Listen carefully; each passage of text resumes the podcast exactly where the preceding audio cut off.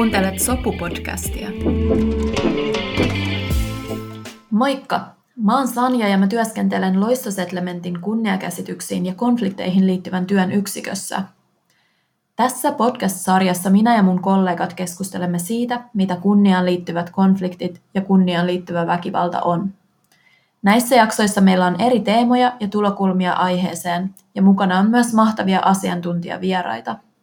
Tässä ekassa jaksossa tutustutaan Loistosetlementin kunniaan liittyvän väkivallan vastaiseen työhön.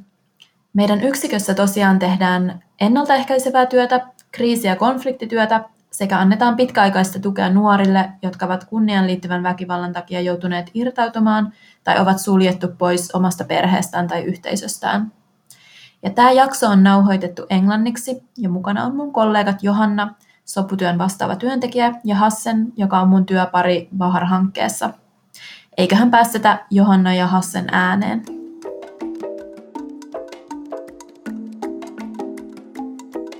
So Sopu Work is celebrating its 10th year next year. What is Sopu Work and where did it all start?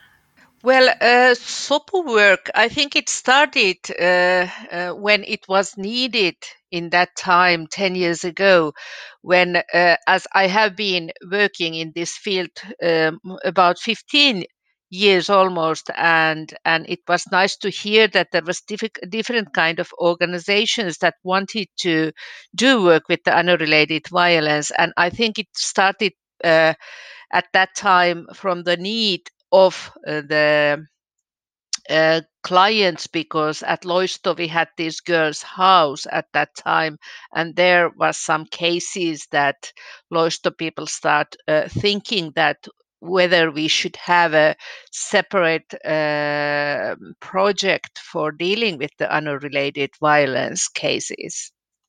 Well, uh, at the beginning, I guess it was about the young people who had some uh, conflicts and, and difficulties uh, with their families, and it started started with that.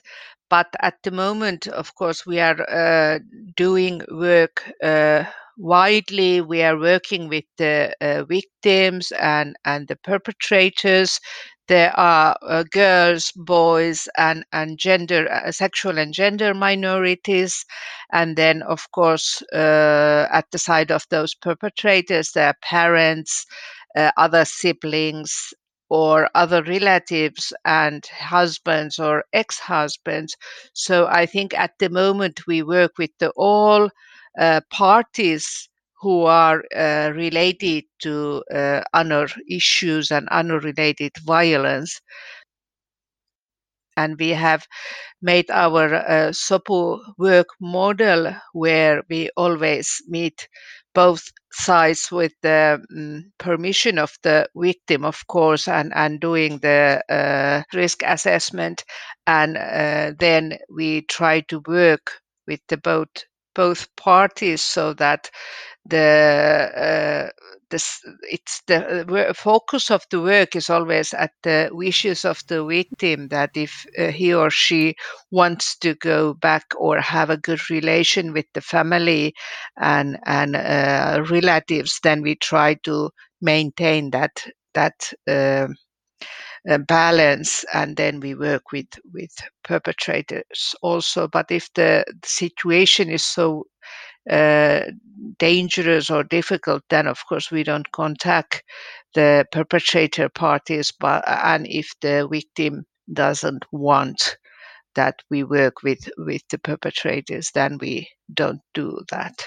So the work is is quite tailored based on on the particular like need of the particular client or what kind of case it is and how how serious it is, what kind of security risks are are involved.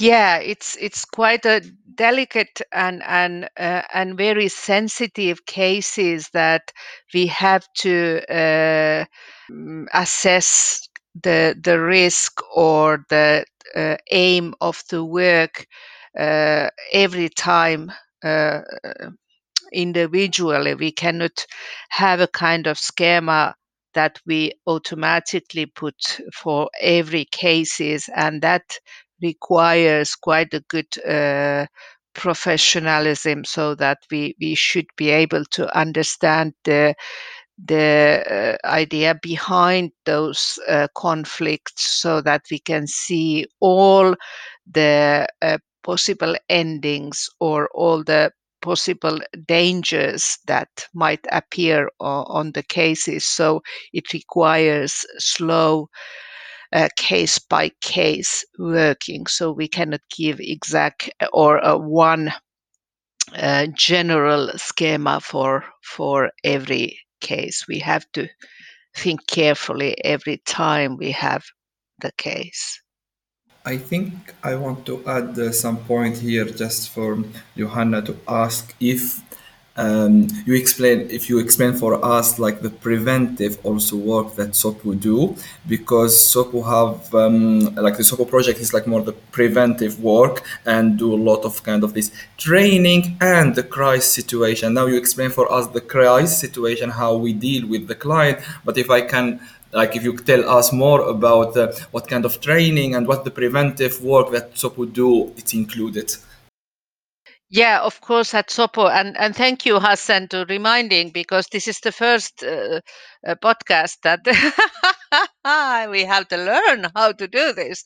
But with the uh, preventive work uh, in uh, ten years, of course, we had earlier our uh, groups for the girls for or young people and then we had groups for the parents or women and men and then uh, sexual and gender minorities where we could provide a safe space to deal and discuss the their ideas of, of what does honor mean or what does um, uh, all all other things that uh, uh is related to honor or or uh, this social and and and um, social uh, control or social and, and mikä on sosiaaliset ja mo, mo, social and moral norms.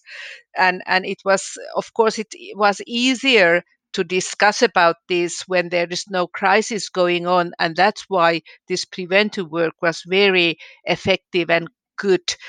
But as the conflict and and uh, violence cases have uh, come uh, increasing maybe yeah increased and that's why we don't have time for preventive work at the moment as much as we would like to. So we don't have our own groups anymore, but we of course go to the schools, uh, vocational schools, and and those schools where um, there might be people who have honor related uh, conflict kind of uh, issues or, or coming from the other uh, countries or other societies where they might have uh, collectivistic kind of thinking. And then we go to those schools and have uh, shorter workshops for the students. And then of course we give the training for the officials or the authorities uh, all kind of authorities. And and in 2019 we had more than 1200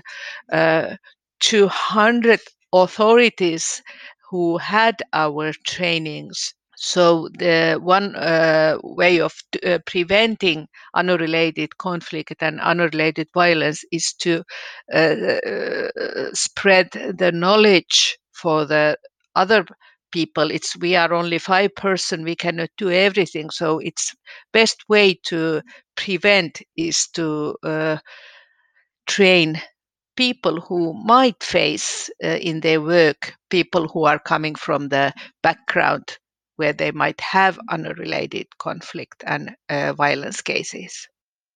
Also, maybe Hassen, you can tell tell us a little bit more about this Bahar project, which then complements SOPU works, preventive and, and crisis and conflict work.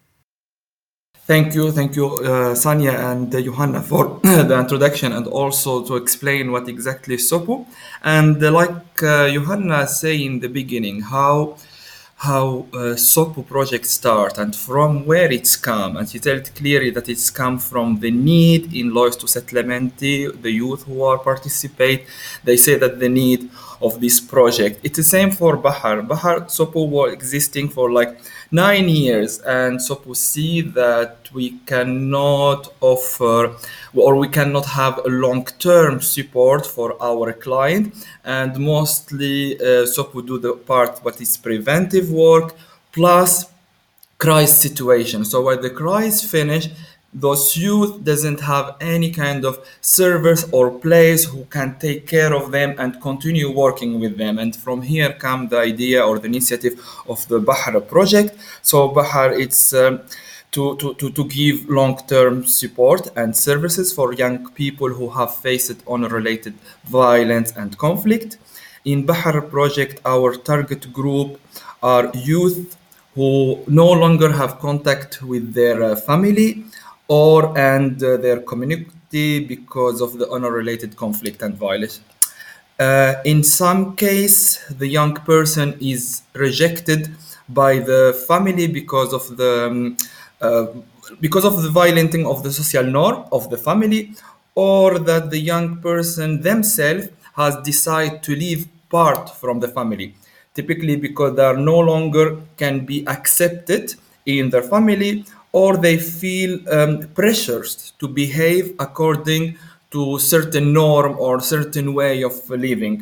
Um, our participant can represent any gender, and um, we can say now for the last uh, because we start Bahar project on 2018 on the autumn 2018 and it will continue till December 2021 and the statistic of 2019 and 2020 show that we have almost one third of our clients they are people who belong to sexual and gender minority and other things so so yeah we are kind of we work with everyone we have uh, people who are um, from the second generation of uh, Finnish, uh, from like yeah Finnish and second generation of uh, immigrant background parents and things like that. So we are kind of yeah all kind of language, all kind of group.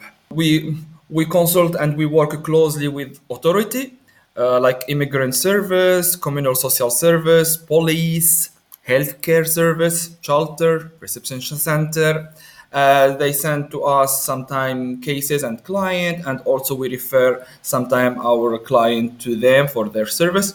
Uh, with our activity and support, we try to create safe space and new social relation for our youth.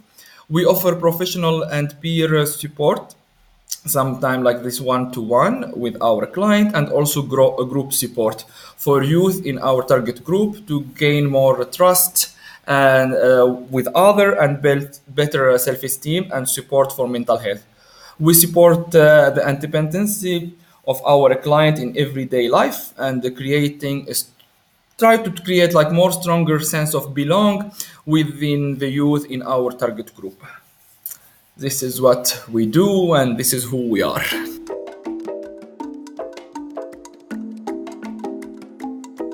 Kiitos, että kuuntelit Sopu-podcastia. Jos jakson aihe jäi mietityttämään tai haluat konsultoida meitä liittyen kunniakäsityksiin tai kunniaan liittyvään väkivaltaan, saat työntekijämme kiinni numerosta 010 508 8830 tai sähköpostilla osoitteesta sopu. Lisätietoa työstämme löytyy myös nettisivuiltamme osoitteesta www.soputila.fi.